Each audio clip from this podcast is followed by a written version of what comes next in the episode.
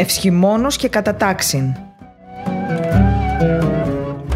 Με το διδάκτορα θεολογίας Δημήτριο Χοηλού. Φίλες και φίλοι καλημέρα σας. Είστε συντονισμένοι στο διαδικτυακό ραδιόφωνο Πεμπτουσία FM και ακούτε την εβδομαδιαία θεολογική εκπομπή Ευσχημόνος και Κατατάξιν που παρουσιάζεται κάθε Δευτέρα 11 με 12 το πρωί και σε επανάληψη κάθε Σάββατο την ίδια ώρα.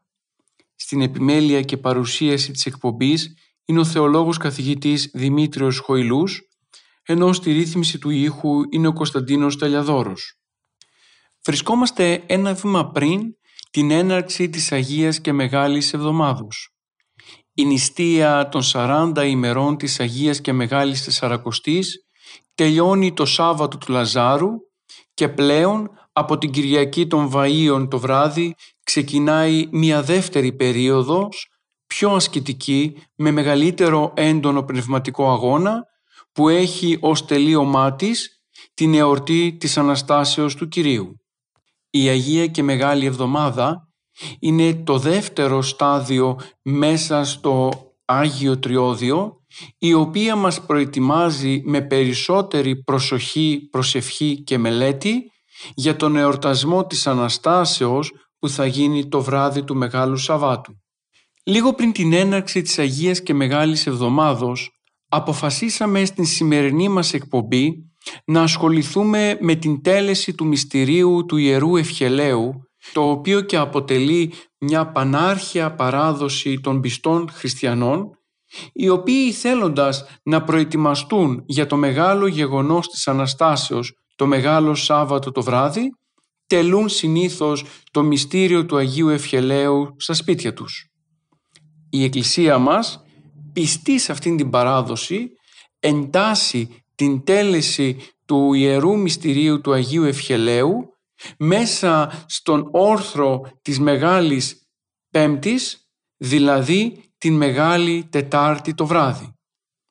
Έτσι λοιπόν, λίγο πριν τελεστεί ο όρθρος της Μεγάλης Πέμπτης, στους συναούς μας τελείται αρχικά το μυστήριο του Ιερού Ευχελαίου, το οποίο όπως θα δούμε στη σημερινή μας εκπομπή, συνδέεται άμεσα με ένα άλλο μεγάλο μυστήριο της Εκκλησίας μας, αυτό το μυστήριο της Θείας Ευχαριστίας.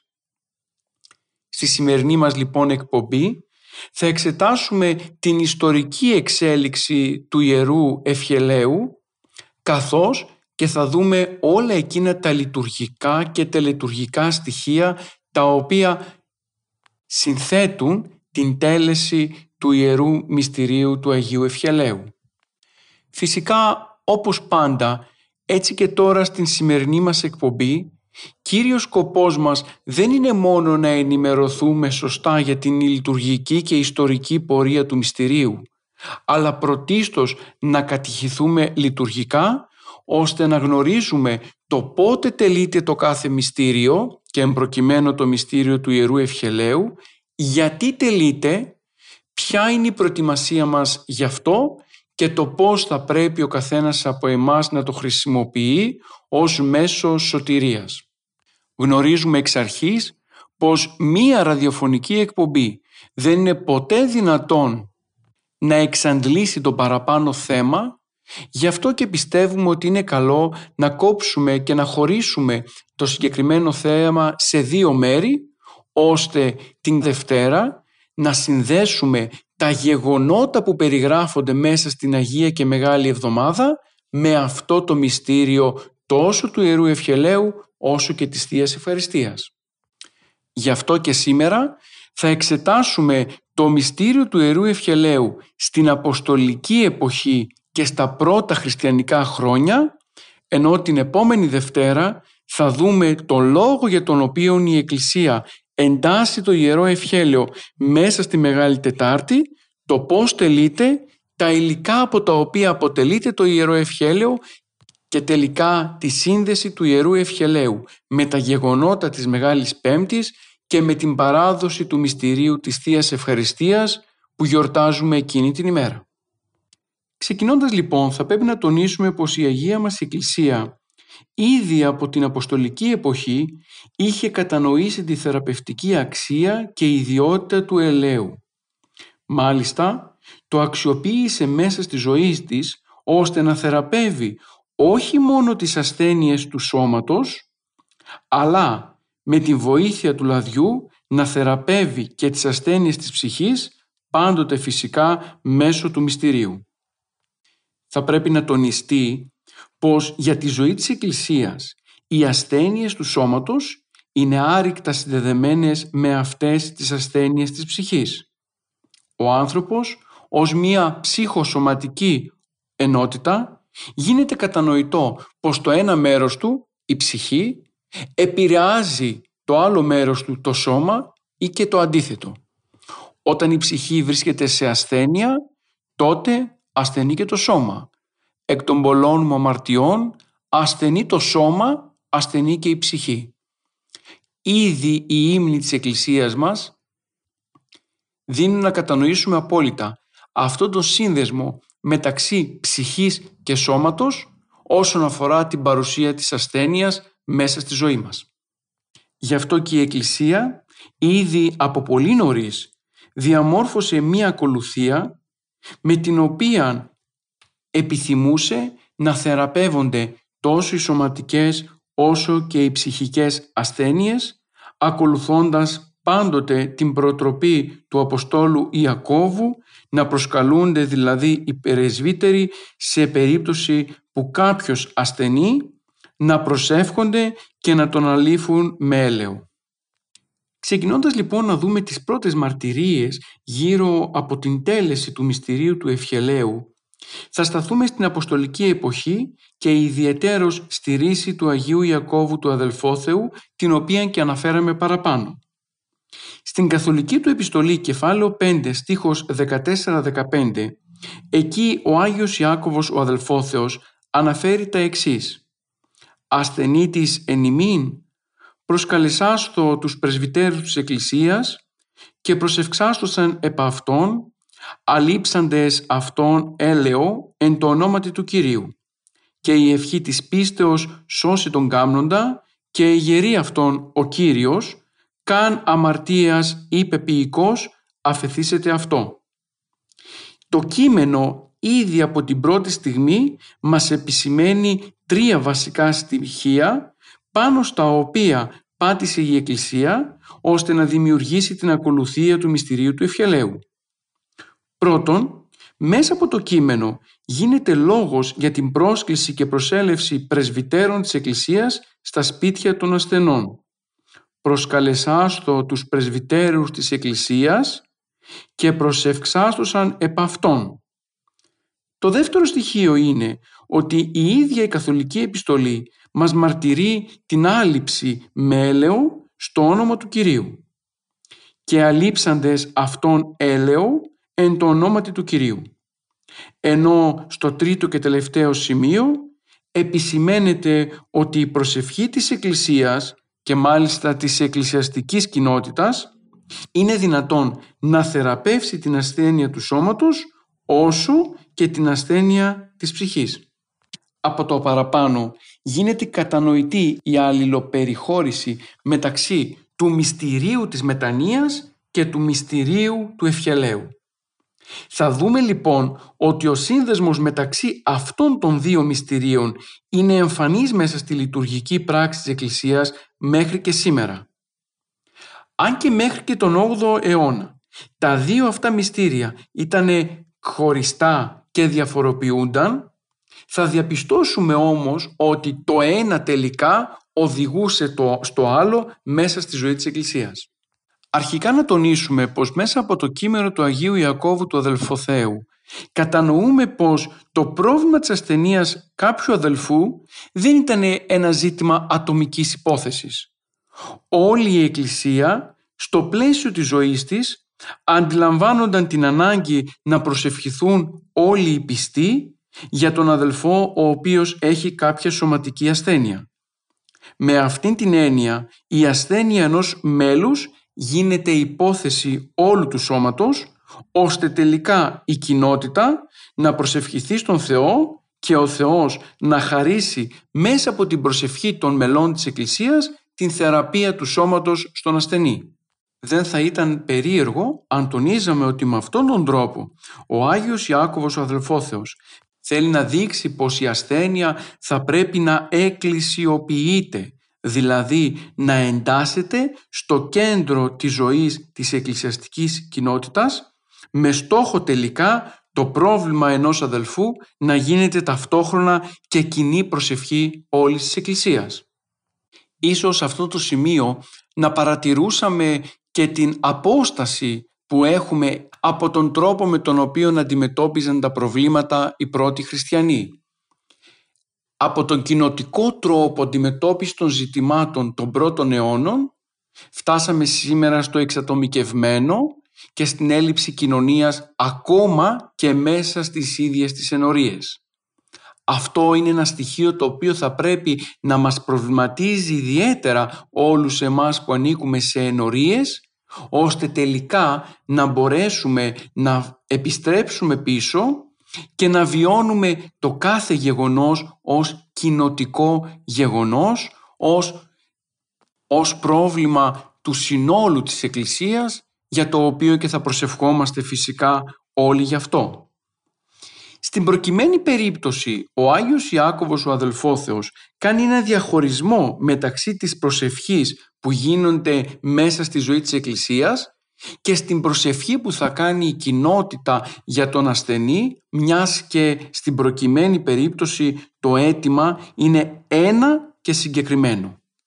Η παρουσία των πρεσβυτέρων τώρα μέσα στο σπίτι του κάμνοντα είναι ακριβώς για να μπορέσουν οι πρεσβύτεροι, οι ιερείς δηλαδή, οι λειτουργοί και επιμένες της Εκκλησίας να θέσουν τα χέρια τους στον άρρωστο και μέσα από αυτήν τη λειτουργική πράξη να έλθει η θεραπεία της ασθένειας. Την ίδια μαρτυρία μας τη διασώζει ο Ευαγγελιστής Μάρκος στο Ευαγγέλιό του όταν αναφέρει στο κεφάλαιο 16 στίχος 18 «Επί αρρώστους χείρας επιθύσουσι και καλός έξουσι». Με αυτόν τον τρόπο ο Ευαγγελιστής Μάρκος επιβεβαιώνει το λειτουργικό χαρακτήρα των πρεσβυτέρων στον ασθενή και μέσα από την παρουσία του μυστηρίου του Ιερού Ευχελαίου μπορούν και καταφέρουν τελικά να φέρουν την ίαση της ασθένειας μέσα από τη συγκεκριμένη τελετουργική πράξη της Εκκλησίας. Επιπλέον, από την αναφορά του Αγίου Ιακώβου του Αδελφόθεου, κατανοούμε πως η παρουσία των πρεσβυτέρων στον ασθενή δηλώνει πως τελικά το μυστήριο του Ιερού Ευχελαίου τελούνταν στα πλαίσια της Θείας Ευχαριστίας. Άλλωστε, κατά τον Άγιο Διονύσιο τον Αεροπαγίτη, ουκ ένεστη σχεδόν την άτελεστήνε τελετήν ιεραρχικήν μη της θεοτάτης ευχαριστίας. Με αυτόν τον τρόπο κατανοούμε ότι όλα τα μυστήρια συνδέονται απόλυτα με το κυριότερο μυστήριο της Εκκλησίας που είναι η Θεία Ευχαριστία αφού αυτά πολλές φορές αποτελούν προπαρασκευαστικά μυστηρία για τη συμμετοχή στο σώμα και στο αίμα του Κυρίου. Φυσικά η καταγράμμα ερμηνεία του κειμένου του Αγίου Ιακώβου του Αδελφόθεου οδήγησε μέσα στους αιώνες στην παρουσία μιας ακολουθίας η οποία χωρίζονταν σε επτά μέρη της επταδικής δηλαδή ακολουθίας στην οποία παρευρίσκονταν επτά ιερείς, επτά αναγνώσματα, επτά ευχές όπως και θα δούμε παρακάτω. Το βασικό στοιχείο τώρα στην τέλεση του μυστηρίου του Ιερού Ευχελαίου δεν είναι άλλο από την παρουσία του ελαίου μέσα στη ζωή της Εκκλησίας. Είναι γεγονός ότι η χρήση των ασθενών με έλαιο για θεραπευτικούς σκοπούς ήταν γνωστή τόσο στην αρχαιολογική εποχή όσο και στην Παλαιά Διαθήκη. Μάλιστα, στην Παλαιά Διαθήκη το έλεος χρησιμοποιείται για την χρήση ιερέων, βασιλέων, λατρευτικών τόπων, ενώ ο ίδιος ο προφήτης Ισαΐας θεωρεί το λάδι θεραπευτικό μέσον για την επούλωση τραυμάτων, πληγών και μολόπων. Σύμφωνα με τα παραπάνω λοιπόν, η Εκκλησία γνωρίζει την ιατρική και θεραπευτική ιδιότητα του ελαίου και την αξιοποιεί για τη ζωή της ήδη από την πρώτη στιγμή της Αποστολικής εποχής. Το παράδειγμα του Κυρίου, ο οποίος θεράπευε τους ασθενείς με θαυματουργικό τρόπο και με επίθεση χειρών, το συνεχίζουν οι Απόστολοι μιας και ο ίδιος ο Χριστός τους έστειλε στον κόσμο να κηρύξουν το Ευαγγέλιο της Βασιλείας του Θεού αλλά και ταυτόχρονα με την δύναμη του ονόματος του Κυρίου να θεραπεύσουν ασθενείς, να αναστήσουν νεκρούς και να εκβάλουν δαιμόνια. Σε συνέχεια της παραπάνω εντολής που έδωσε ο Κύριος στους Αποστόλους, οι ίδιοι μαθητές φρόντιζαν να χρησιμοποιούν το λάδι ώστε δια της αλήψεως των ασθενών να έρχεται σε αυτούς η θεραπεία των σωματικών ασθενειών. Χαρακτηριστικά είναι τα όσα μας διασώζει ο Απόστολος Μάρκος στο Ευαγγέλιό του, κεφάλαιο 6 στίχος 12-13, όπου εκεί αναφέρει «Και εξελθόντες εκήρυσον ή να μετανοήσωσιν και δαιμόνια πολλά εξέβαλον και ήλιφον ελαίο πολλούς αρρώστους και εθεράπευον». Για τους μαθητές μάλιστα, το λάδι εδώ δεν χρησιμοποιείται απλά ως φάρμακο, αλλά κυρίως ως μέσο μετάδοσης θείας δύναμης που έχει μυστηριακή σημασία μιας και αυτή η άλυψη γίνεται εις το όνομα του Κυρίου ημών Ιησού Χριστού. Με αυτόν τον τρόπο γίνεται κατανοητό πως το μυστήριο του Ιερού Ευχελαίου μαρτυρείται ήδη μέσα στην παράδοση της βίβλου πράγμα το οποίο δηλώνει πως ως μυστήριο θεμελιώνεται στη ζωή της Εκκλησίας ήδη από τα πρώτα χριστιανικά χρόνια. Γι' αυτό και η προτροπή του Αποστόλου Ιακώβου είναι σύμφωνη με την εντολή του Κυρίου να θεραπεύουν οι μαθητές τους ασθενείς όχι μόνο με την επίθεση των χειρών τους, αλλά με τη χρήση του λαδιού. Γι' αυτό και παρατηρούμε πως ο Ιάκωβος δεν πρωτοτυπεί σε αυτό το θέμα, αλλά αντιθέτως είναι συνεπής με όσα οι Απόστολοι έχουν παραδώσει και με όσα τελικά η Εκκλησία των πρώτων αιώνων έχει ζήσει κοντά στον Χριστό. Θα πρέπει να επισημάνουμε πως ο Ιάκωβος επιθυμεί να αποδεσμεύσει την τέλεση του μυστηρίου του Ιερού Ευχελαίου από οποιαδήποτε μαγική πράξη. Γι' αυτό και τονίζει πως η άλυψη του σώματος του ασθενούς με λάδι γίνεται μονάχα εν το ονόματι του Κυρίου από τον οποίο Κύριο μπορεί να προέλθει η θεραπεία τόσο των σωματικών όσο και των ψυχικών παθών. Εξετάζοντας τώρα την ιστορική πορεία του Ιερού Ευχελαίου μέσα στη ζωή της Εκκλησίας θα διαπιστώσουμε ότι δεν έχουμε μαρτυρίες γύρω από, τον, από την τέλεση του μυστηρίου του ευχελαίου στην αρχαία εκκλησία. Το γεγονός οφείλεται αρχικά στο ότι το ευχέλαιο θεωρούνταν συμπλήρωμα του μυστηρίου της μετανοίας, πρώτον, και το δεύτερο είναι ότι υπήρχε μια τάση στους πρώτους αποστολικούς χρόνους τα μυστήρια να αποκρύπτονται και αυτό γιατί, γιατί ήταν σύμφωνο με την εντολή του Κυρίου «Μη δότε τα Άγια της Κισή». Συνεπώς, κατά τους τρεις πρώτους αιώνες δεν έχουμε αναφορά σε μια ξεχωριστή ακολουθία του ευχελαίου στο πλαίσιο μιας ξεχωριστής λειτουργικής παράδοσης. Οι όποιες αναφορές και μαρτυρίες προέρχονται από κείμενα ή από πατέρες της εποχής οι οποίοι διασώζουν τη λειτουργική πράξη της άλυψης των ασθενών με έλαιο και από την οποία προέρχονται και οι άσεις των ασθενειών.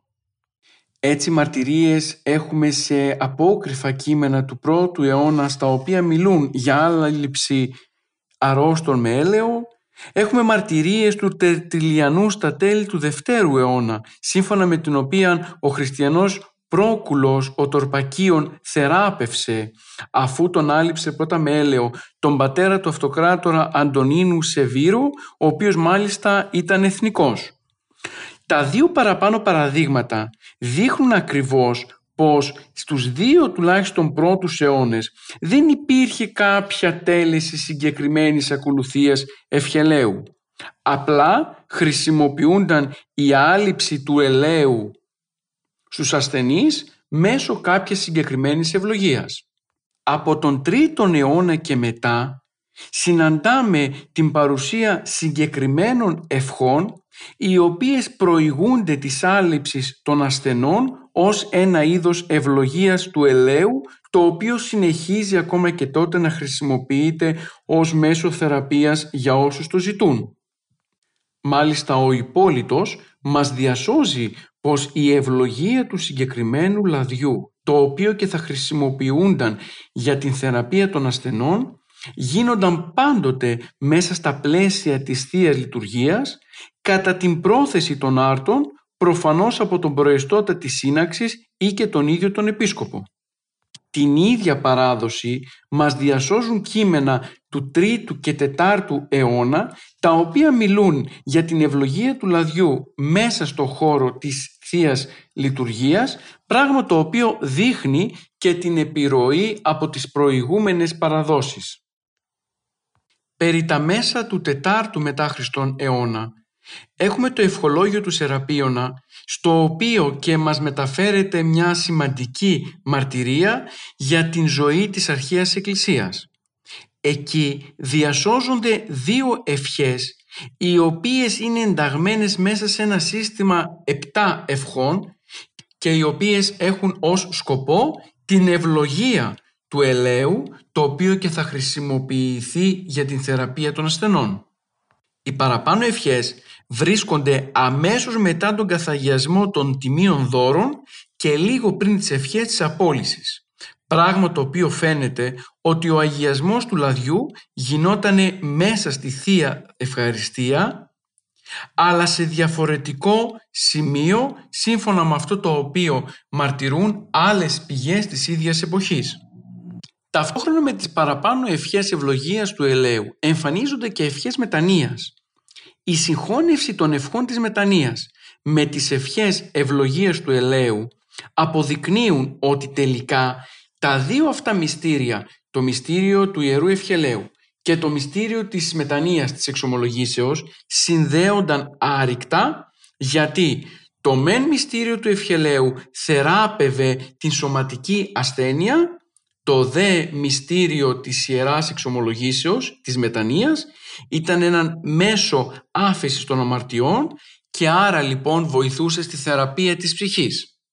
Αφού η Εκκλησία την ψυχή και το σώμα τα θεωρεί μία ενότητα στο πρόσωπο του ανθρώπου, τότε δεν θα ήταν ποτέ δυνατό να οδηγούνταν μονομερό στη θεραπεία της ασθένειας του σώματος, χωρίς να ελέγξει πρωτίστως την πνευματική ασθένεια της ψυχής, η οποία όπως προείπαμε επηρεάζει πολλές φορές αυτήν την υγεία του σώματος. Έτσι κατά την τέλεση του Ιερού Ευχελαίου επιβεβαιώνεται η ιερατική εξουσία του Δεσμήν και Λύην, την οποία έχει δώσει ο Χριστός στους Αποστόλους και οι Απόστολοι στους διαδόχους τους, τόσο τους επισκόπους όσο και στους πρεσβυτέρους. Κατά τα τέλη του 4ου μετά Χριστόν αιώνα μας διασώζεται στο κείμενο των Αποστολικών Διαταγών η ευχή με τον τίτλο «Ευχαριστία επί και ελαίου» στην οποία η Εκκλησία ζητά από τον Θεό των δυνάμεων να ευλογηθεί και να αγιαστεί τόσο το νερό όσο και το έλαιο ώστε αυτός ο οποίος το προσκόμισε να λάβει κατόπιν τη θεραπεία της σωματικής και ψυχικής ασθένειας. Και σε αυτήν ακόμα την ευχή διακρίνεται ξεκάθαρα η παρουσία της ακολουθίας του Ιερού Ευχελαίου μέσα στο μυστήριο της Θείας Ευχαριστίας. Άλλωστε, ο Επίσκοπος είναι αυτός ο οποίος θα ευλογήσει το νερό και το έλαιο και άρα αυτή η ευλόγηση θα γίνει κατά τη διάρκεια της Θείας Λειτουργίας.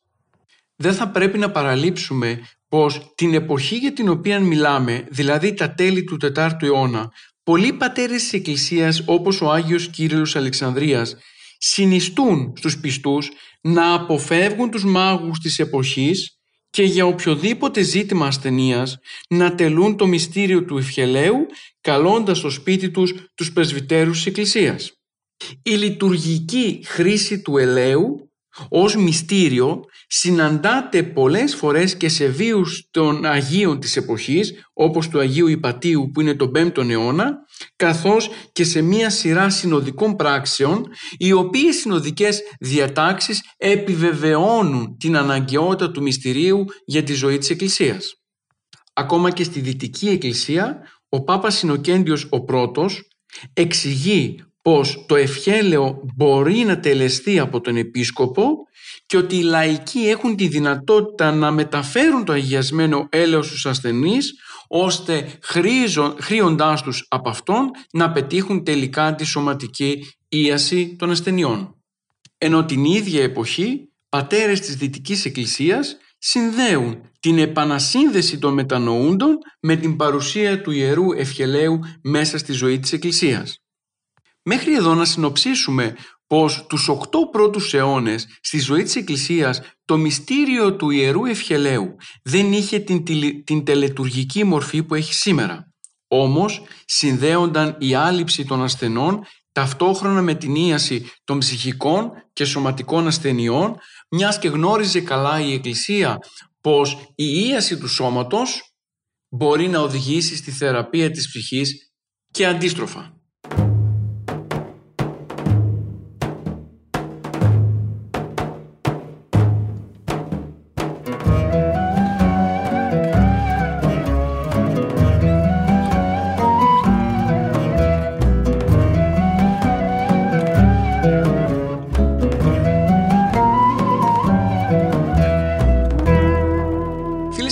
Φίλοι, επιστρέψαμε στη ραδιοφωνική μας εκπομπή. Σήμερα αποφασίσαμε να ασχοληθούμε με το μυστήριο του Ιερού Ευχελαίου.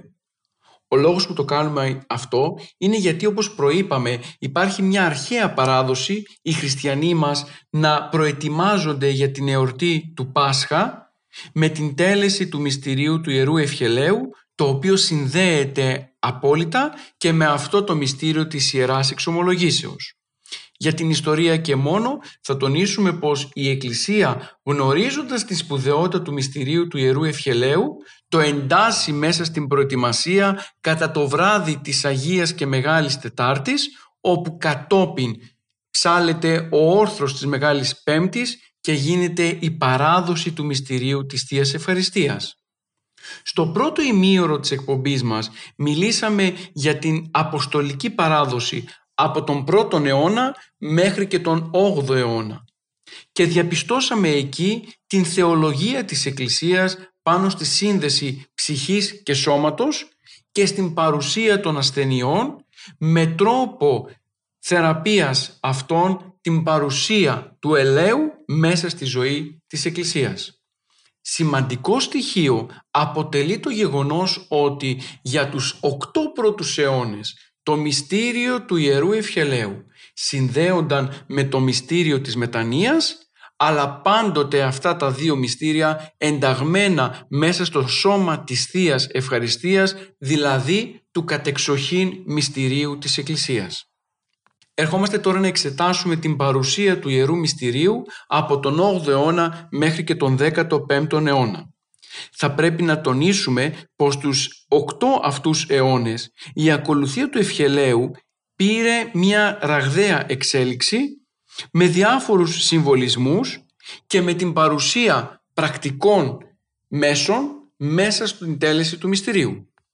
Έτσι λοιπόν η Εκκλησία θέλοντας να συνδέσει το συγκεκριμένο μυστήριο με τη συμβολική ζωή της παρουσίασε την τέλεση του μυστηρίου επί επτά συνεχόμενες ημέρες έχουμε την τέλεση του μυστηρίου από επτά ιερείς σε επτά διαφορετικούς ναούς, την τέλεση του μυστηρίου σε επτά μέρες και την σύνδεση του ευχελαίου με την ακολουθία του όρθρου καθώς και με την ακολουθία του εσπερινού.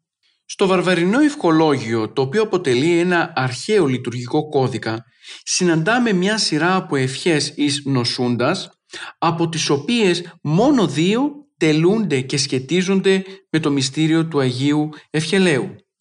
Αυτό λοιπόν μας δίνει να καταλάβουμε ότι μέχρι και τον 10ο αιώνα η μορφή του Ιερού Ευχελαίου ήταν απλή με μία ή δύο ευχές στο σύνολό τους. Διαβάζοντας καλά κάποιος την επιστολή του Αγίου Ιακώβου, κατανοεί μέσα από την επιστολή ότι για την τέλεση του μυστηρίου χρειάζονται περισσότεροι από έναν ιερέα για την τέλεσή του. Αυτό οδήγησε σταδιακά στην παρουσία επτά ιερέων, πράγμα το οποίο συνηθίζεται από τον 11ο αιώνα και μετά. Έτσι, σε χειρόγραφα της εποχής συναντούμε για πρώτη φορά το λεγόμενο επταπάπαδο, δηλαδή την συμμετοχή επτά ιερέων στην τέλεση της ακολουθίας αυτής. Κατά τον 11ο αιώνα, το μυστήριο του Ιερού Ευχελαίου τερείται μέσα στην διάρκεια της Θείας Ευχαριστίας. Από την αναφορά που γίνεται σε διάφορους κώδικες, κατανοούμε ότι το μυστήριο τελείται από επτά ιερείς, και οι επτά διαβάζουν την ευχή του καθαγιασμού του ελαίου και ο καθένας μετά την ευχή αυτή ανάβει ένα κερί και η ευχή του καθαγιασμού διαβάζεται μετά την προσκομιδή και πριν από την έναρξη της θείας Λειτουργίας. Ενώ η ακολουθία του ευχελαίου γίνεται στο ναό ο οποίος υπάρχει μέσα στο σπίτι του ασθενούς και όχι στο ναό της ενορίας. Κατόπιν ξεκινάει η Θεία Λειτουργία από έναν ιερέα από τους επτά. Ψάλλονται τα αντίφωνα, γίνεται η είσοδος, λέγονται τα τροπάρια και το τρισάγιο. Κατόπιν ο Απόστολος και το Ευαγγέλιο και όλα αυτά λέγονται από τους ιερείς. Στη διάρκεια λοιπόν συνεχίζουμε με το κοινωνικό και μετά από την οπισθάβωνο ευχή δεν γίνεται η κλάση του άρτου αλλά διαβάζεται η ευχή της χρήσεως και γίνεται η χρήση όχι μόνο του ασθενείους αλλά όλων των ανθρώπων οι οποίοι παρευρίσκονται στο ναό και συγκεκριμένα η άλυψης γίνεται σε ορισμένα σημεία των πιστών στοιχεία τα οποία έχουν διατηρηθεί μέχρι και στις μέρες μας. Αμέσως μετά την άλυψη ακόμα και του ασθενούς συνεχίζουν την τέλεση της Θείας Λειτουργίας γίνεται η κοινωνία των δώρων και κατόπιν οδηγούνται στη διανομή του αντιδόρου. Το ιδιαίτερο λειτουργικό στοιχείο στην τέλεση του μυστηρίου του Ιερού Ευχελαίου κατά τον 11ο αιώνα είναι ότι αυτό το μυστήριο επαναλαμβάνεται για 7 μέρες. Αν μάλιστα η ακολουθία γίνει την περίοδο της Αγίας και Μεγάλης Τεσσαρακοστής, τότε προβλέπεται η τέλεση της προηγιασμένης της Θείας Λειτουργίας των προηγιασμένων δώρων. Σύνηθες φαινόμενο ήταν η σύνδεση του μυστηρίου της, του Ιερού Ευχελαίου με την εορτή κάποιου μεγάλου Αγίου. Γι' αυτό και κατά τη διάρκεια της Μεγάλης Τεσσαρακοστής φρόντιζαν οι επτά μέρες κατά την οποία θα τελεστεί το μυστήριο του Ιερού Ευχελαίου να συνδέεται είτε με την εορτή του Αγίου Θεοδόρου το πρώτο Σάββατο των Ιστιών είτε με το Σάββατο του Λαζάρου. Από τον 12ο αιώνα και μετά, οι ευχές για το μυστήριο του Ιερού Ευχελαίου αυξάνονται, τα τροπάρια και τα αντίφωνα γίνονται περισσότερα και πλέον μπαίνουν καινούρια λειτουργικά στοιχεία και ψαλμικά στοιχεία. Υπάρχει μάλιστα η τάση όλοι οι ιερείς να λένε και από κάτι και φυσικά το ευχέλαιο εμφανίζεται κατά τον 12ο αιώνα συνδεδεμένο με τις ακολουθίες του Εσπερινού ή ακόμα και με του Όρθρου. Κατά τον 13ο αιώνα μας διασώζεται η πληροφορία πως ο Αρσένιος, πατριάρχης Κωνσταντινούπολεως, όρισε πως το μυστήριο του Ιερού Ευχελαίου θα τελείται όχι μόνο από οι 7 ιερείς, αλλά και από την παρουσία επισκόπων και μητροπολιτών. Μάλιστα, ο Αρσένιος φρόντισε ώστε για κάθε ιερέα να αντιστοιχεί και μία ευχή. Με αυτόν τον τρόπο κατανοούμε πως ο ίδιος του είναι αυτός ο οποίος όχι μόνο βρήκε ευχές αλλά προσέθεσε και καινούργια στοιχεία και καινούργιες ευχές ώστε το επταδικό σύστημα, η παρουσία δηλαδή των επτά ιερέων στην τέλεση του μυστηρίου να πάρει πλέον μία σταθερή μορφή πρώτον και δεύτερον να μπορέσει να ολοκληρωθεί λειτουργικά μέσα στη ζωή της Εκκλησίας.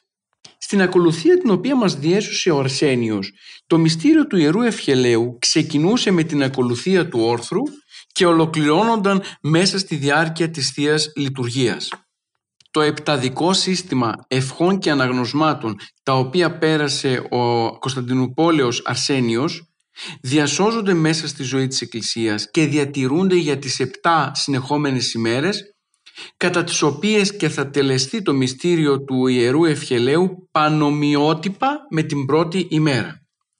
Καθ' όλη τη διάρκεια αυτών των ημερών ο άνθρωπος ο οποίος ασθενεί παραμένει μέσα στο ναό και περιμένει την άλυψη με το έλεο ώστε τελικά στο τέλος της εβδόμης ημέρας να έλθει, η, να έλθει η θεραπεία της σωματικής ασθένειας. Από τον 16ο αιώνα και μετά η σύνδεση της Θείας Λειτουργίας με το μυστήριο του Ιερού Ευχελαίου είναι πιο έντονα. Και αυτό γιατί, γιατί το Ιερό Μυστήριο του Ευχελαίου ξεκινά με το ευλογημένη Βασιλεία του Πατρός και του Ιού και του Αγίου Πνεύματος. Έχουμε κατόπιν ειρηνικά αντίφωνα, είσοδος και κοντάκια. Ενώ η χρήση γίνονταν στο τέλος της θείας Λειτουργίας. Όπως μπορούμε να καταλάβουμε, το παραπάνω σύστημα τέλεσης του μυστηρίου του Ιερού Ευχελαίου Πέραν από το ότι διατηρούσε το επταδικό σύστημα δεδομένου του συμβολισμού που υπάρχουν πίσω από αυτό και το οποίο θα το δούμε παρακάτω, δημιουργούσε όμως και κάποια πρακτικά προβλήματα. Το μήκος της ακολουθίας ήταν αυτό το οποίο πολλές φορές οδηγούσε τους ανθρώπους να μην τελείται η ακολουθία στο ναό αλλά στα σπίτια και σιγά σιγά να αποδεσμεύεται το μυστήριο από την Θεία Λειτουργία. Έτσι λοιπόν θα μπορούσαμε να πούμε πως η συνήθεια που συναντάμε σήμερα να τελούμε το μυστήριο του Ιερού Ευχελαίου στα σπίτια μας ξεκίνησε ήδη από τα τέλη του 13ου αιώνα και ο λόγος ήταν καθαρά πρακτικός. Φυσικά ακόμα και στο σπίτι διατηρήθηκε το επταδικό σύστημα των ιερέων. Δηλαδή, για την τέλεση του μυστηρίου του Ιερού Ευχελαίου συνάζονταν επτά ιερείς οι οποίοι ο καθένας ξεχωριστά μετά το τέλος και την ανάγνωση συγκεκριμένης ευχής ευλόγησης του ελαίου έχριαν διάφορα σημεία του σώματος του ασθενούς. Η σύνδεση του μυστηρίου του Ιερού Ευχελαίου με το μυστήριο της Θείας Ευχαριστίας φαίνεται από την ευχή την οποία διάβαζε ο προϊστός, ο πρωτοπαπάς δηλαδή, οι οποίοι αναφέρονταν στην κοινωνία των τιμίων δώρων. Κύριο Θεός ημών, σου δεόμεθα και σου παρακαλούμε και συνεχίζει η ευχή εις άφεση αμαρτιών εις υγεία ψυχής και σώματος. Όπως είδαμε από τον 13ο αιώνα και μετά ξεκίνησε η σταδιακή αποσύνδεση του μυστηρίου του ευχελαίου από αυτό το μυστήριο της Θείας Ευχαριστίας για καθαρά πρακτικούς λόγους. Τον 15ο αιώνα έχουμε πλέον την οριστική αποδέσμευση από την Θεία Λειτουργία και μάλιστα ο Άγιος Σημεών ο Θεσσαλονίκης μας διασώζει ακριβώς την τέλεση της ακολουθίας του Ιερού Ευχελαίου. Το ιδιαίτερο σημαντικό στοιχείο που διασώζεται είναι ότι κατ' οικονομίαν ο Άγιος δέχεται την τέλεση του μυστηρίου από τρεις ιερείς. Είναι καλό να τονίσουμε πως οι ευχές που υπήρχαν την εποχή του Αγίου Σιμεών είναι κατά κάτι διαφοροποιημένες με αυτές που χρησιμοποιούμε εμείς σήμερα. Η αρχαία παράδοση ήξερε πως το ευχέλαιο αφορούσε μόνο τον ασθενή Γι' αυτό και όλες οι ευχές που χρησιμοποιούνταν την εποχή του Αγίου Σιμεών του Νέου Θεσσαλονίκης είχαν ως στόχο την θεραπεία και την χρήση του δούλου του Θεού ο οποίος τελεί ενασθενεία. Στην ακολουθία που μας διασώζει ο Άγιος Σιμεών ακολουθείται το επταδικό σύστημα ευχών. Δηλαδή έχουμε την ευχή και κατόπιν έχουμε αποστολική και ευαγγελική περικοπή. Αυτό γίνεται καθ' όλη τη διάρκεια της ακολουθίας του Ιερού Ευχελαίου και κάθε φορά που τελειώνει μία ευχή, ο ιερέας που διάβασε την ευχή χρήει με αυτήν τον ασθενή ώστε με αυτόν τον τρόπο στο τέλος να μπορέσει ο ασθενής να λάβει την βοήθεια εν ονόματι Κυρίου. Ιδιαίτερο σημαντικό στοιχείο είναι πως λίγο πριν την απόλυση και την λήξη του μυστηρίου του Ιερού Ευχελαίου οι ιερείς διαβάζουν συγχωρητική ευχή στον ασθενή. Και αυτό γιατί, γιατί ο, αυτός ο οποίος καλεί τους ιερείς ζητά την συγχώρεση από τους ιερείς τρεις φορές και λαμβάνει από αυτούς την άφεση. Με αυτόν τον τρόπο κατανοείται απόλυτα η σύνδεση του μυστηρίου της Μητανίας με αυτό το μυστήριο του Ιερού Ευχελαίου.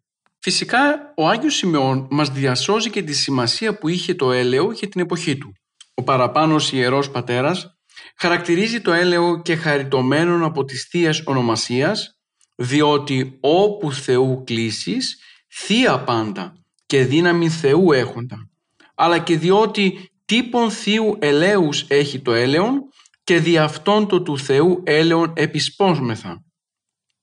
Με την επίκληση του Θεού το έλεος γίνεται Άγιο και Θείας Χάριτος Πνεύματος Αγίου πλήρες. Έτσι το έλεος του ευχελαίου συνδυάζεται με το νερό του βαπτίσματος και ταυτόχρονα όπως εκείνο αποκτά δύναμη για να εκπλύνει και να καθαρίσει τις σωματικές και ψυχικές ασθένειες διά του αγιασμού και της αναπλάσεως, έτσι και το λάδι με την επίκληση του ονόματος του Χριστού και την ευχή των ιερέων αποκτά θεραπευτικές ιδιότητες. Ιδιαιτέρως σημαντικό είναι το στοιχείο πως το λάδι συνδυάζεται και παραλυρίζεται με την παρουσία του μύρου.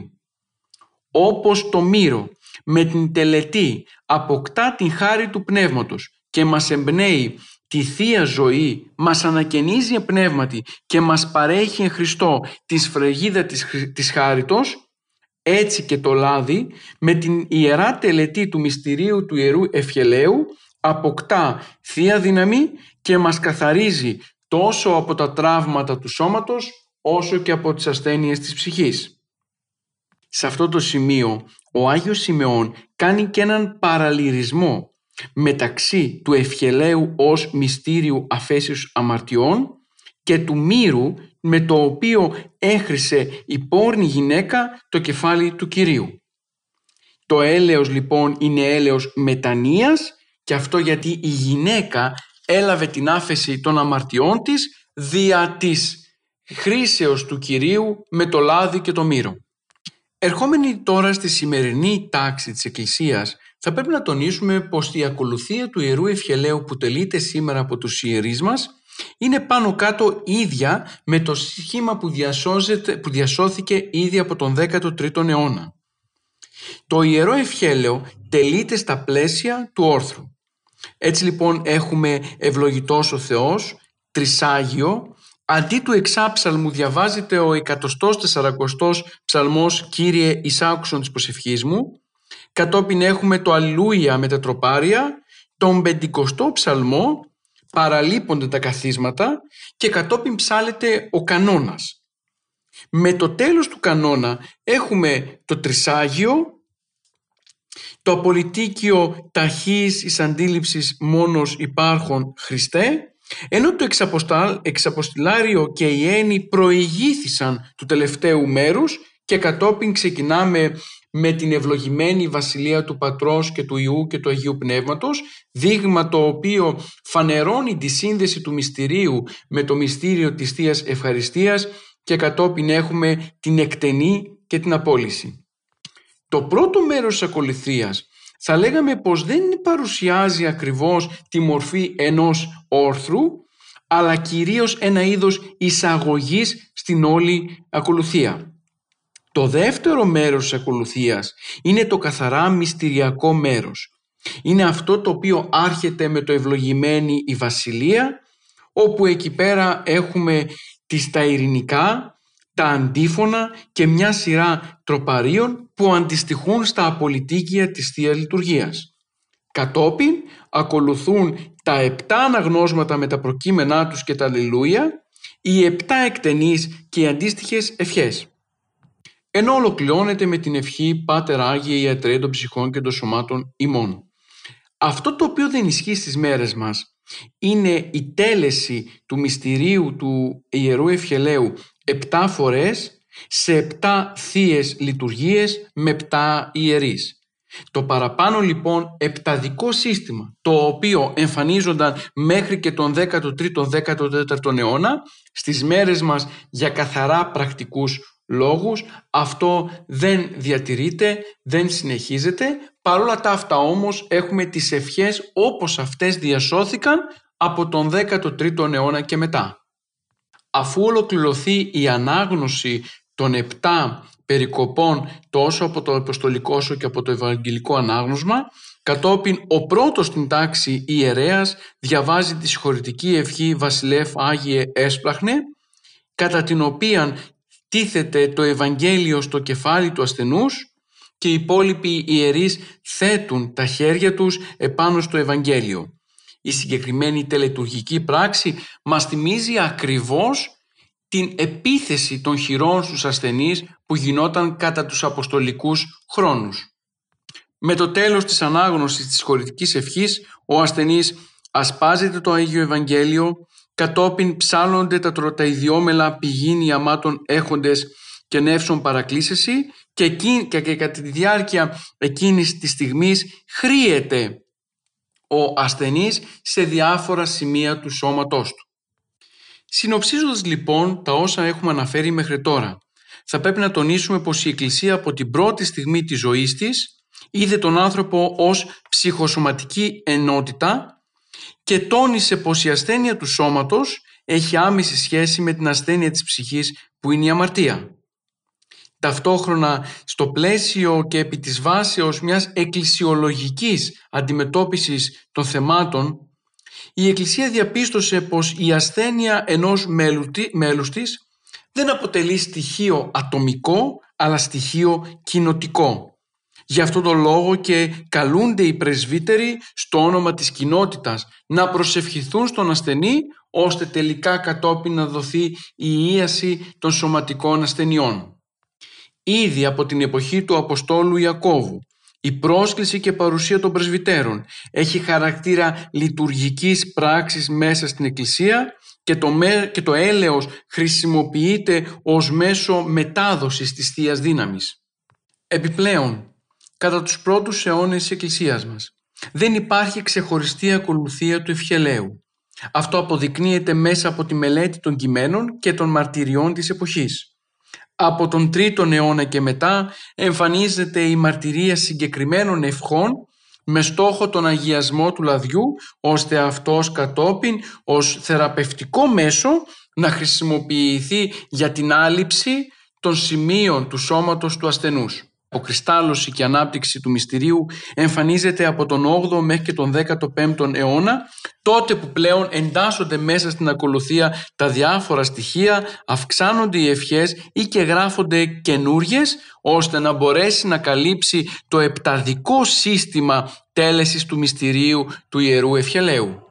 Η σημερινή ύπαρξη του κανόνα τα επτά αναγνώσματα μεταξύ του Ευαγγελικού και του Αποστολικού, τα αντίφωνα και τα τροπάρια τα οποία εμφανίζονται μέσα στην σημερινή τέλεση του μυστηρίου του Ιερού Ευχελαίου, οφείλονται κυρίως από την σύνθεση του μυστηρίου από τον 12ο αιώνα και μετά. Χαρακτηριστικά, ο Πατριάρχης Αρσένιος, όπως είπαμε παραπάνω, είναι αυτός ο οποίος συνέβαλε ώστε η ακολουθία του Ιερού Ευχελαίου να είναι πιο ανεπτυγμένη και να έχει τη μορφή αγιαστικής πράξης μέσα στο χώρο της Εκκλησίας. Ταυτόχρονα η σύνδεση του ελαίου με το μύρο είναι και ο λόγος για τον οποίο κατά την τέλεση του μυστηρίου διαβάζουμε και ψέλουμε το τροπάριο του Αγίου Δημητρίου ενώ η εκφώνηση ευλογημένη βασιλεία του Πατρός και του Ιού και του Αγίου Πνεύματος είναι ένα στοιχείο αρχαϊκό το οποίο μας, μας θυμίζει τη σύνδεση του μυστηρίου του Ιερού Ευχελαίου με την τέλεση της θείας Λειτουργίας. Άλλωστε, όπως έχουμε πει και στην αρχή, το Ιερό Μυστήριο του Ιερού Ευχελαίου αποτελεί και κομμάτι προετοιμασίας των πιστών για την συμμετοχή στο σώμα και στο αίμα του Κυρίου. Σε αυτό το σημείο ολοκληρώνουμε την αναφορά μας στο μυστήριο του Ιερού Ευχελαίου. Θέλουμε να τονίσουμε πως είναι ανάγκη όλοι μας να γνωρίζουμε τον τρόπο με τον οποίο τελούσε πάντοτε η Εκκλησία μας τα μυστήριά της.